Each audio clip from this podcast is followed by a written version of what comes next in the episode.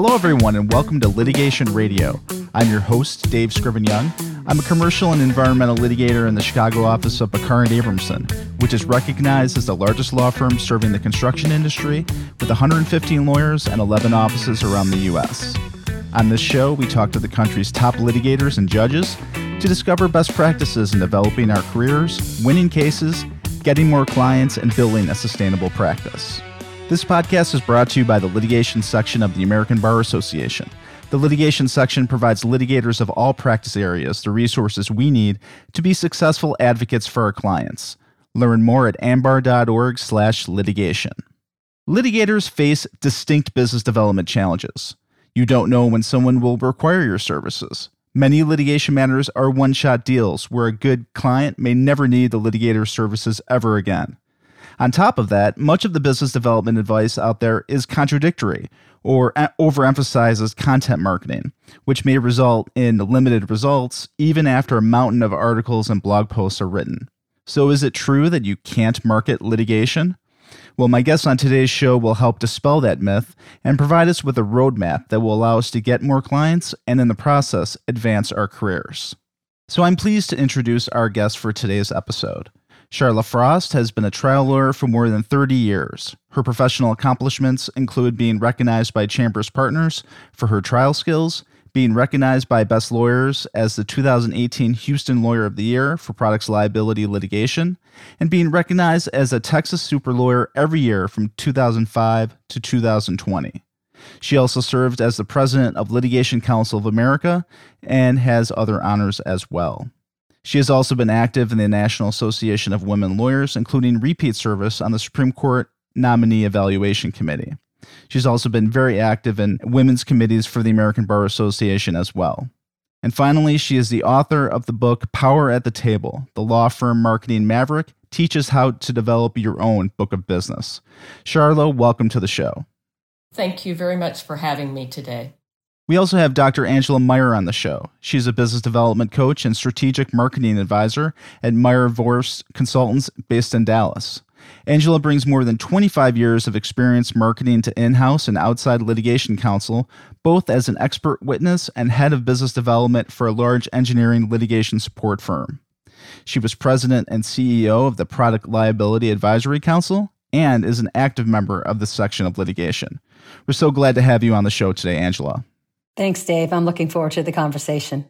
Well, let's jump into it. And Sharla, uh, your book, Power at the Table, shares your journey of starting a firm with a partner. And actually, you describe this uh, process as jumping off the precipice because you had no clients of your own, knew little about how to run a firm. So tell us a little bit about your journey. Well, I began my marketing and business development efforts very early on. I started at one of the large blue stocking law firms and wasn't really expected to have clients. That wasn't part of the, the protocol, but I was fortunate to have an in house female lawyer as a client on one of my assigned books of business. And she strongly encouraged me to start looking at the practice of law from a business perspective and to begin the process of developing clients of my own, because that is how one survives and thrives in the law business.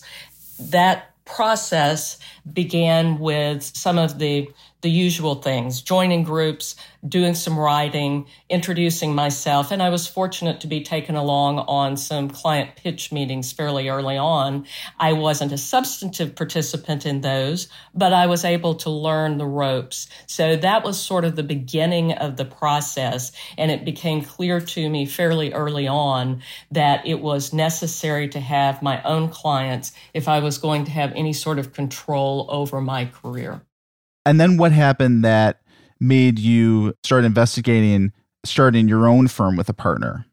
The partner that I worked with at a small boutique litigation firm came to me and asked if I would be interested in going with him and becoming a 50 50 partner in what was really his practice. And so I thought that was a terrific opportunity and took took advantage of it. We started the firm and I quickly learned that my English degree background didn't really prepare me for running a business. So I began the process of studying and learning how one actually runs a business, which was important on the business side and is something that I frankly recommend for all lawyers, including the litigators. And as an outgrowth of that, I began the process of identifying those kinds of clients I thought I would like to do work for and figuring out ways to get introductions and make progress towards being considered for the work that they had and for those tasks that they needed someone to handle. Well, that's great, and we'll get into the specifics on on those tips. Uh, but let's turn to Angela. Can you tell us a little bit about your business development journey? Sure. Thanks, Dave. Well, much like lawyers, engineers are not trained to be salespeople. I actually still don't even relish the word sales. I prefer to say that I serve customers' needs. I began my professional journey in this litigation support firm as an accident reconstructionist and expert witness. I really didn't know anything about getting clients or developing relationships. I just knew I could do good engineering. So I ended up managing a number of client projects and thus had interaction with associates and law firms that were supporting the senior trial counsel. But I didn't at the time consider that anything that I did had anything to do with business development. So through a twist of fate, I ended up supporting the CEO of the company who thought it'd be a really great idea to have a PhD engineer answer cold calls from attorneys looking for experts. And I said to him, what does a PhD know about marketing? And he said, you have a PhD, you can do anything. And that turned into a full-time job doing marketing and business development for the rest of my career. It really wasn't something I planned. I mostly learned by doing and making mistakes along the way.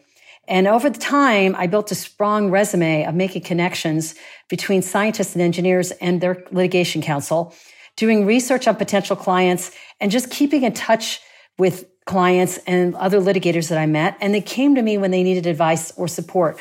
So I became a trusted advisor to the community, of which I'm really, really proud. Excellent. And so let's talk specifically about uh, litigators and business development. Sharla, you've been a litigator your entire career. Are there any special business development issues that affect litigators that may not affect other lawyers? And how do we overcome those uh, specific issues? One of the particular issues that I think affects litigators in a way that it doesn't necessarily affect other lawyers is the change in litigation environment. There are phases of litigation. Some, sometimes it's a medical malpractice rich environment. Sometimes it's a mass tort rich environment. It's currently a pharmaceutical products liability rich environment one needs to be flexible enough to adapt to those changes in the legislative and statutory situation that does not seem to affect other kinds of lawyers in quite the same way. So one needs to not only be adept at developing business, but they need to be adept at identifying changes in the market that may affect their type of client and the type of work that they are going to provide to the clients. That is, in my view, somewhat different from what you see in other situations. The other is something that you identified in the introduction, and that is that oftentimes a client really only needs a litigator maybe once. And when I meet with clients, I explain to them that while it is routine for me to be in litigation, if they're lucky, this is the one and only time they will ever have a litigation issue. That means that the process of developing business for a litigator really is an ongoing process. One never knows when the litigation is going to completely go away. So you need a different kind of litigation that you're working on. And you never know whether that one fabulous case is going to resolve and that particular client, no matter how much they like you, is never going to need you again. So it is important that you have a broader focus in your business efforts. I don't think that a litigator can silo their efforts in the way that others may be able to do. It is a, a more ongoing process, and that is a challenge that's just inherent in the process of litigation. And it seems to me as well, just based on my own experience, time is a big factor as well.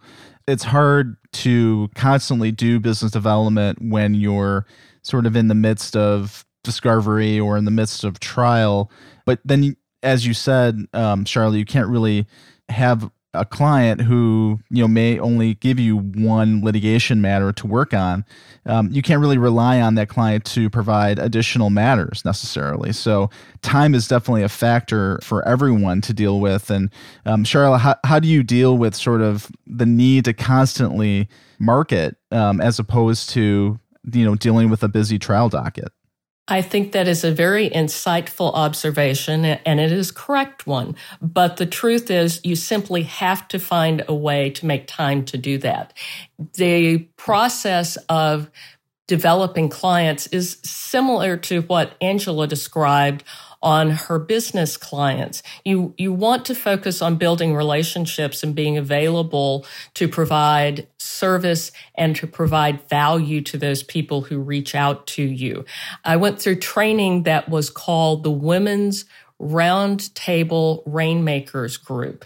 And it was designed to help women lawyers in specific learn how to do business development and marketing. And one of the things we were taught in that training was to carve out time at the beginning of every day to do something that was business or marketing related. It could be as simple as dropping a handwritten note to an old client. It could be providing an update on some uh, change in litigation, but those sorts of things need to become part of your everyday routine. Otherwise, they do get swept aside. You're in trial, it's hard to keep up. Uh, you're working on discovery, it's hard to build it in. But I find that if you have it on the calendar and it is a priority, it, it gets done. I always say that as lawyers, if it isn't on the calendar, it doesn't exist. So it's important as a litigator to make sure that amongst all of your other assignments, you have on your daily calendar the obligation to do something that's business related. It doesn't have to be big, but it does need to be continuous. And Angela, I'm sure you know time is a factor as well, especially for expert witnesses who are pre- preparing for trial, preparing for depositions. Um, how do how do you go about uh, sort of factoring in business development into uh, when I'm sure is a, a busy practice as well? I totally agree with what Sharla says. You have to build it into your calendar. I'm one of these people that works off of lists or having it now as I'm older on my Outlook um, to do it. And I teach the people that I work with about the same thing. It could be five minutes a day. It could be five minutes a week, depending upon what's going on, but you have to do something. A really good friend of mine used a system where he had three note cards on his desk, one green, one red, one yellow. And so what he would do is the highest priority business development thing was in red. The lowest priority was in green. He put them on his desk. And by Friday, he had to have those three things done. He'd tear up the cards and he'd start three new ones for the next week. And he became a very successful litigator, business manager, and, and head of a, of a major law firm, uh, regional office because of it um, because he recognized the fact that the value has to be there and you have to continually not only be great at what you do from a profession, you also have to build the relationship. And Angela, you know, when I go to these presentations uh, by business development experts or your, you know, bar association CLEs, I hear a lot about content marketing, you know, writing and speaking. It's sort of the silver bullet that's going to bring in clients. So I'm interested in your perspective on, uh, you know, what the role of content marketing should be in a business development plan, and specifically, can we solely rely on content marketing to build a reliable client base? Sure. Well, to me, there's two very important things in what we consider marketing yourself your personal branding and your business development. And content marketing is an excellent way to help in your brand development, your knowledge and your reputation for a particular subject. The one thing I will say in content marketing, you've got to be good at. I took a class very early on, much like um, Sharla said about the roundtable group that she went to to get some training. I went and took a uh, speaking class I thought I was a pretty good speaker until I'd gotten myself videotaped and saw the problems that I had with my speaking and I worked on those. So if you're going to go that way in terms of your content marketing, make sure that you are good at it. Same with writing. Make sure you hone your writing skills as well. And I know, know lawyers are typically great writers, so I don't worry about that. But this is a way to build your brand, your knowledge, and your reputation in a particular area. It's also the best way to be seen, and I say that in quotes, on either a local, regional, or national platform you know, people are always talking about building a network. Content marketing is the start of that. But I don't believe, unless you became an expert in a very particular area, that content marketing is this magical tool to attract clients. You have to build relationships. You have to have a network in order to get business because people have to know you and trust you to hire you. Well, let's talk about building that network and specifically uh, bringing in clients. And Sharla, you're a big advocate of having litigators make a list of potential clients that we want to work with. So tell us about that process, sort of like, you know, why is that? And can you walk us through how we can develop uh, that list of potential clients? I think that's important because all of us, whether we're litigators or, or whatever we are, have choices about who we want to associate with and what kinds of work we would like to do. That won't necessarily guarantee that you end up with that work, but it if we are going to make an aspirational list of what we would like to do with our life, we should also have an aspirational list of clients. I suggest that people sit down and think about clients they've done work for that they liked, clients that they've done work for that they would prefer not to do work for again. Make a list of the ones that in your ideal world would be your go-to client and you would be their go-to litigator. And then try to find ways to bring value to the contacts at those places and find ways to, to get introduced to them. As a concrete example, when I was a very young lawyer, I had done work for a large pharmaceutical company and I just liked working for them. The in-house people were terrific. The work was challenging. It was interesting. It was exactly the sort of thing I envisioned myself doing when I was in law school, the sort of thing that you, you think about when you think you're going to be a lawyer. But they had a lot of litigators and I was young and I wasn't very experienced, but I put them on my list as my ultimate goal client. And I kept in touch with the people in house. I tried to make myself available if they needed something, even if it wasn't a billable something. If they needed something in my jurisdiction and they needed it in a hurry and couldn't get it, I became their outside resource and was eventually able to turn that into a client and lawyer relationship again as a more senior lawyer lawyer. But that would have been harder to do if my business development efforts hadn't been concentrated.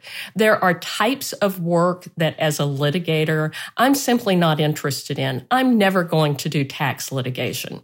Even if I got the opportunity, I don't have the background, I don't have the skills. I should not be spending time trying to meet and develop clients within a company that that's their need for litigation. And I suggest suggest that that's true for every lawyer. There are types of work and types of clients that fit us, types of work and types of clients that do not. So I suggest to people that they identify six to 10 companies or clients that they'd like to do work for and concentrate your efforts there. Any more than that, you spread yourself too thin and you're not providing value to them and you're not doing a service to yourself.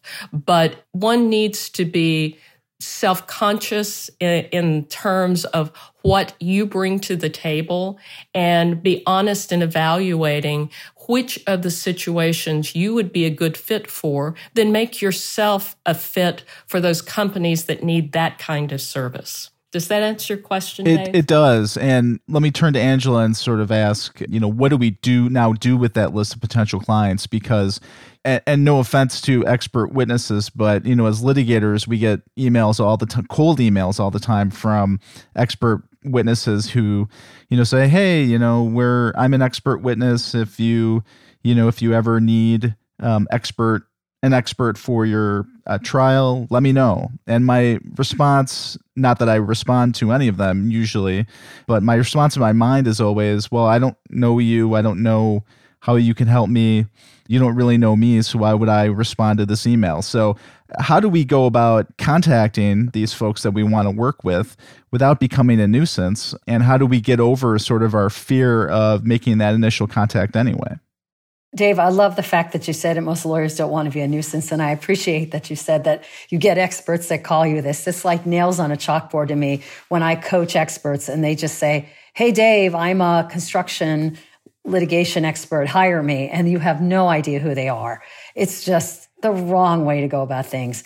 But nobody does wants to do this. And professionals, all professionals feel that way. We don't want to be a nuisance, but we're not really trained to do this kind of thing. So when I tell people that I coach, my mantra has always been throughout my career, whether it's an expert or a business generator or whatever, that business development is like dating. You need to contact your clients and your network when you have something like Sharla said, of value for them. It is all about the client. It's not about you. So for example, if I was that expert witness contacting you, Dave, typically what I would do is I would do some research and it's a particular type of environmental or construction litigation you're working on, and it might involve a structural crane collapse or something. I might come to you because I'm referred to you by somebody at your law firm that I've worked with before, whatever. So it's a warm call, not a cold call. And I would put it in terms of what value I can do to help you and your client is what I would do. But if you're currently working for your client, I don't care what it is, you've got this list. Um, if you if you're already working on the matter, give him a status report. At the end of the matter, call him up and ask him for feedback. Don't leave it to your business development people to do that. You should be doing that. It's a great way to build the relationship. If you're giving a webinar or you're publishing a thought leadership or doing a podcast like this, let them know and send it along. If you're going to go to a conference, reach out and see if they're attending. And if they aren't, offer them to send them a debrief of the topics discussed. But if you know them well enough, and I really emphasize you got to know them well enough, or at least know them and they know who you are, you could talk to them about things outside of the legal process. You know, I have a really great relationship with clients and we talk about Big Ten football because my son went to Wisconsin or they went to Wisconsin or they're coming to San Francisco. I'll give them a recommendation for a restaurant to go to. Or if I've been somewhere, I'll give them a travel tip if they've known I've been someplace. You really have to do something that is providing value to them. But the way I also see in the last two years, that I think people have gotten a little bit better at, but I think sometimes with all this technology we have, we get away from it. You just need to pick up the phone and call to see how they are. COVID really brought this home. People really just want to feel appreciated and connected. There's really no right or wrong consistency in contacting clients. But if it doesn't feel good to you, if you feel like you're being a nuisance, then don't do it because you're not providing them any value. But you have to be present in their lives, much like when you're dating somebody, you've got to be present in their life. And, and Sharla, let me bring you back into the conversation because I think Angela brought up a really good point, which is especially if you're working with somebody uh, or you want to work with a, a, a company that they may not be familiar with you and you may not be familiar with them necessarily is that you have to do some research to figure out you know what kind of work do they do um, and in order to provide value to them um, you need to find out more about the client. So tell us about a little bit about sort of your research process and how you might use a, a team within your firm maybe a secretary or someone else to help you do that research there are a tremendous number of resources out there these days that uh, are easily available. You can do an internet search, you can read the 10Q, you can look at the most recent annual report for a company, you can Google their litigation to find out what they've been doing, what what are the current top topics for them. And that's true even for small clients. So much of what I'm talking about relates to bigger companies, of course, but the same is true even for smaller mom and pop shops. You do the same kind of research on the client that you would do on a, a, case or an item. Figure out who the people are that work in the legal department. Chances are you may know some of them or you know someone who knows some of them. And so you can start that process by having someone on your staff do some of the sort of fundamental research for you. But whoever it does that early work, you're still going to have to go in and internalize that information to understand who you need to talk to, what their role is, and what's important to them. Once you do that, then you need to find a way to make those contacts.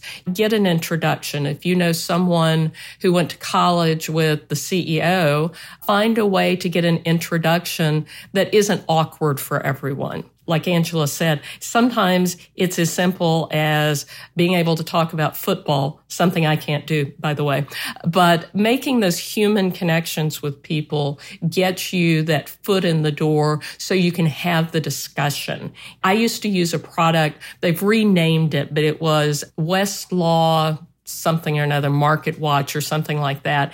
And you could just put in the name of the company and it gave you an in-depth report of everything about them, all their litigation, all of their in-house people, what their public profile was, if they were listed on uh, the NASDAQ or the Dow. It gave all of that type of information. So you could do a very deep dive on the company, its profile, its priorities, how everything fit together, and what its litigation profile was. And that goes back to that making that list of clients you would like to have. That gives you the kind of information to use to make that initial analysis, which you can then use to make the sort of connections you need to be considered for the work that they may have available. Sharla, you also raised kind of the the size of the company, and I want to raise sort of a separate issue, which is the size of your law firm. And I know that you've been uh, with uh, smaller firms and larger firms. So I guess my question is, when you're making your list of potential clients you want to work with, how do you know, for example, that you know this a large corporation may want or have the ability uh, to work with a smaller firm? Smaller law firm. And the opposite you know if you're if you're a you know with a larger firm who maybe has a, a, a larger or um, a higher billable rate for example uh, and you want to work with a smaller company how do you know that that company may want to work with you? So does size i guess matter in this conversation either with the company that you want to work with or with your law firm I think size is probably always something of a consideration, but at the end of the day, in house lawyers hire lawyers. It has been my experience that the companies I worked with, big and small, hired me because they wanted me and my expertise. They didn't really care whether I was still at the boutique firm, whether I was at the 800 lawyer law firm, or if I was at something in between. There is always a practical business reality to rate and rate structure.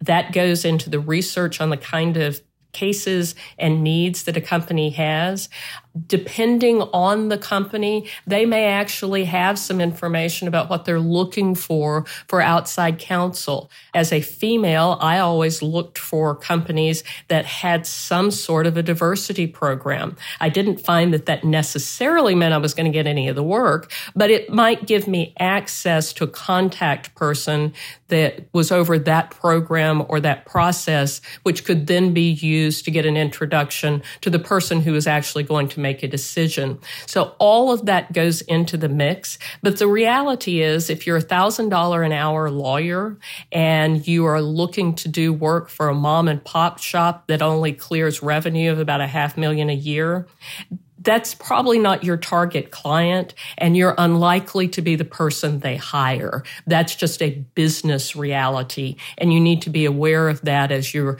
evaluating and deciding how to spend your precious time on business development and marketing. Got it. Let's ask sort of so we're at the end of this sort of journey where we've have lists of clients, we've uh, done the, the done the research, we've now had had conversations let's talk about asking for the work and this sort of seems to be the most obvious thing to do since we've put in so much work in our business development efforts but i think it's a step that often gets missed uh, because we assume that the potential client knows that we want the work. So, Sharla, can you just talk a little bit about you know ask actually asking for the work from these potential clients? Absolutely, and I do think that it is a step that gets missed. The in-house staff are busy and some of them can intuit that you're doing all this work because you would like for them to hire you. Sometimes they just think you like them because you're their friend. And that's okay too. There may be those situations, but you have to be able to take that next step and say, gee, Bob, the next time you have a, an asbestos case, as an example, because that's kind of work I did a lot of, please keep me in mind. I'd love to do some work for you. It looks like you have some very interesting cases and opportunities for someone like me. People do not take hints. They don't have the time. If you are a litigator and you are able to make demanding questions of opponents and respond to courts. You shouldn't be shy about saying to a client or a potential client, I've really enjoyed working with you on this matter. Please keep me in mind if you have another one. That doesn't make anyone uncomfortable, but if you skip that step, they may assume that you've got all the work you need. You're too busy to do their work. You're not interested in doing their work. There are any number of things that maybe the consideration on the other side of that conversation. You just need to be upfront about it and say, golly gee, I'd love that opportunity to work for you again. Had great time representing you in XYZ County. I hope we get a chance to do that again. Please keep me in mind. That's an appropriate thing to do, and no one should feel uncomfortable with doing it. On the other hand, if you don't do it, they may just assume you really don't want the work. So it's very, very important to make the ask. And Angela, did you have any other tips on uh, making the ask for the work? No, I totally agree with regard to it. I mean, if you think lawyers are bad, engineers are probably worse with regard to that. But you're right. I mean, it is it is all about we're all in the room together, and whether I'm an expert witness talking to a lawyer or a lawyer talking to another lawyer, at the end of the day, it's about getting the work done. And so you have to be able to uh, pull yourselves up for the bootstraps. Nobody's going to slap you around for the fact you said, I really enjoyed working with you. I'd like to do it again. Or if you have this opportunity in the future, I'd love to be considered. Because I always teach if you don't ask, you don't get. You've got to ask. One thing that I'd like to ask both of you, since we both we have two ladies on on the episode today that are extremely knowledgeable, well experienced, very well credentialed. I wonder for the young female lawyer who might be listening to this podcast episode, what sort of tips might you have for someone just starting out um, as a as a litigator um, to develop her own client base? Because I know that there there must be specific gender related issues in this process. So I wonder, uh, Sharla, could you start? Uh, what is your, I guess, best tip for uh, someone who's just starting out to build their litigation practice? I would tell them to approach it just like they've approached everything else.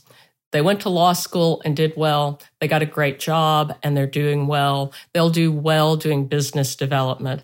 I must say that while I have faced some challenges as a female in the legal profession, because everyone faces some challenge, I have not found it to be a detriment in business development to be a female.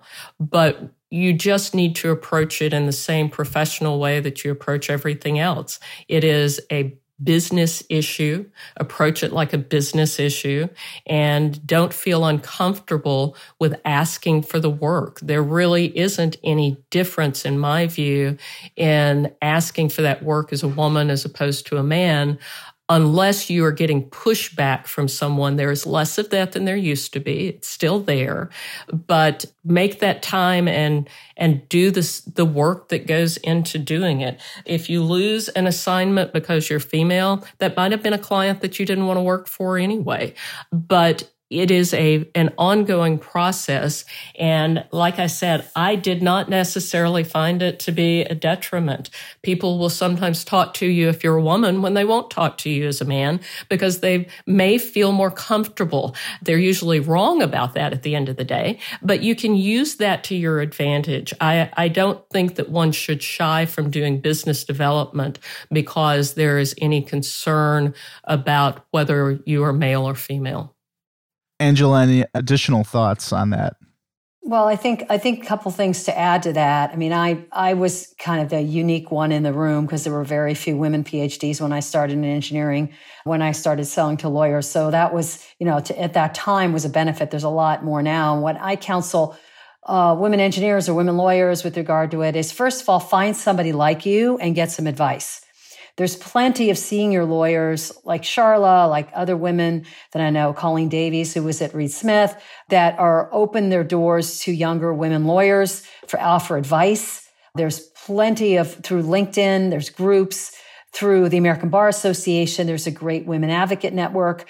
From my suggestion is to talk to people, but you know, build the relationships like, like much like you build your personal relationships. You do good work you've got this far, you're working for a great company, show your skills and but also show your humanity and your and your ability to connect with people. And that at the end of the day will help you at least get build your network and make you a little bit more comfortable in doing the business development. Yeah, and if I could add one more thing, for those young women who really have no idea where to start, uh, pick up a copy of my book and work through the worksheets. I think that will help because it gives a framework and a structure for getting started. And sometimes it's just the need to get started and to have some sort of a, a process to work through. I agree with Angela. There are a lot of senior women out there who are more than willing to help a young lawyer. The profession has gotten better. We'd all love to see it get better still. So there is a very supportive network. The ABA has great resources. The NAWL committee, which is a subcommittee of the ABA, National Association Association of Women Lawyers is an excellent reference and a great business support group. So for women lawyers, whether they are litigators or otherwise, who are looking to start the process of developing their own book of business and developing clients, those are all good starting points and they're supportive in the long term as well. Well, we are nearing uh, the end of our time together. I wanted to hear your final thoughts. Both of you mentioned uh, Bar Association work. Um, so, would love to get any final thoughts, especially your top tip for using Bar Association activities to get clients. But before we hear that tip, let's hear a message from our sponsors. And welcome back, everyone. And now let's get our guest's top tip for using Bar Association activities to gain clients. So, we'll start with Angela. So, I love working with the bars associations with regard to this and i think it's a great opportunity for for younger lawyers to build their business development. I think it leadership experience practice and be able to hone your networking skills and get referrals from other attorneys and jurisdictions. I also think it's an excellent way to ask your client to co-present and give them an opportunity to build their brand as well as your own. Excellent. And Sharla some of my greatest referrals have come from people that I got to know through bar association activities. To the extent that you had the opportunity to join a bar association specialty group that suits you in terms of the kind of work that you do, the location, and so on. It is a, an excellent way to get access to people who can mentor you, provide information. But again, some of the best work I have ever had the opportunity to do came through referrals from other lawyers, most of whom I met through bar association activities. So it really is a terrific way to both build your network and to build your client base. Well, terrific. Sharla Frost, Dr. Angela Meyer, thank you all so much uh, for being on the show today. Really appreciate your help. Thank you. Thank you for the opportunity. And now it's time for our quick tip from the ABA litigation section. I'm pleased to welcome back Latasha Ellis on the show. Latasha is a litigator in the Washington, D.C. office of Hunton Andrews Kurth, focusing on insurance coverage cases. Welcome back to the show, Latasha. Hi, Dave. Thanks for having me back. Oh, of course. And I understand you're going to talk about discovery dispute issues today. So, what's your quick tip? Yeah, I wanted to share a few tips or practice points related to confidentiality designation disputes. So, one of the things that uh, we're seeing increasingly on my team is we are seeing more courts apply enhanced scrutiny on confidentiality designations.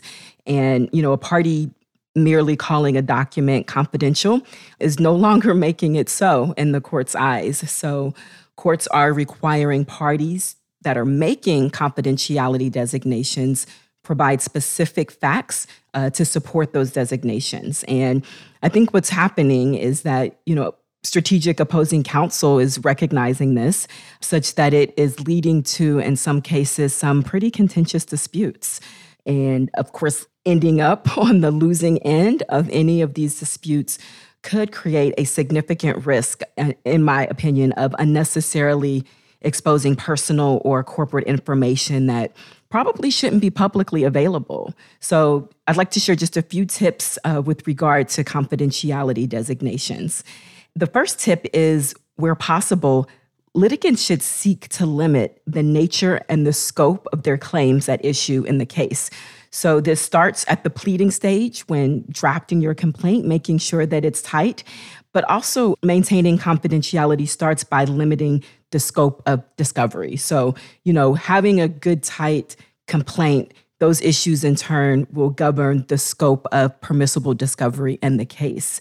And I think for defendants, you know, even a partial success on if you're in federal court, uh, a Rule 12b6 motion to dismiss could certainly limit the breadth of permissible discovery to be conducted. So even when drafting or submitting discovery reports, parties can aggressively use the proportionality rules, which will again narrow the scope of permissible discovery and again limit what is produced in a particular case. So the first tip being to, of course, where, where possible, seek to limit the scope of the claims at issue. My second tip is really setting yourself up for success in the protective order. Parties should negotiate terms for inclusion in the protective order that you know, first define what constitutes protected trade secret and confidential commercial information. And I do think that it's really important to carefully define, you know, what is considered confidential so that it is broader than just trade secrets. So, you know, maybe for instance, if counsel is involved in litigation involving an industry that is regulated by a government authority, then including references to confidentiality as it is used in those government regulations is really what parties should do.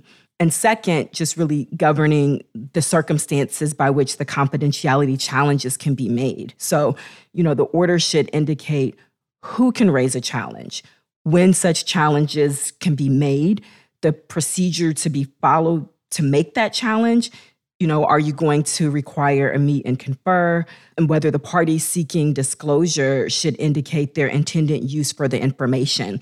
And I think even if those terms in the protective order differ from the court rules or the court requirements, courts are generally willing to enforce any sort of agreed upon terms for parties because, of course, they may require some sort of particular um, good cause if you attempt to modify those terms in the protective order after the fact. So, the second tip is setting yourself up for success in the protective order.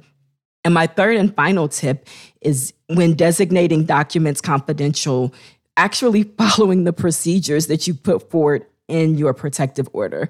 I really can't tell you how many cases I've had where opposing counsel designates documents confidential and does not even follow the guidelines that we've took the time to put into the protective order. So, you know, making sure that the documents satisfy the criteria that has been set forth in the protective order for confidentiality, and whether that's containing proprietary information or trade secrets or highly confidential information that has the potential to cause significant competitive harm or to give some sort of competitive advantage to others. Just following those criteria.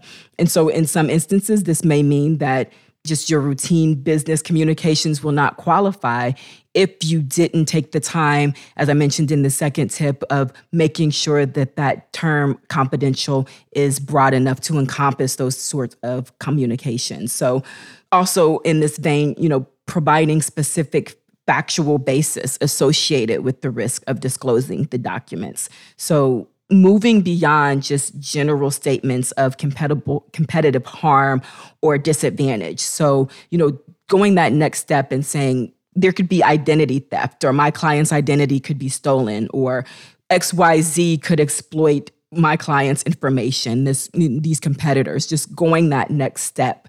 So the three tips are again, first, where possible, litigants should seek to limit the nature and scope of the claims at issue. Second, really setting yourself up for success with the protective order. And third, when designating documents confidential, making sure that you follow the procedures that you set forward in those in the protective order. So, you know, in the event that the dispute still rises to the level where judicial intervention may be necessary, which is possible.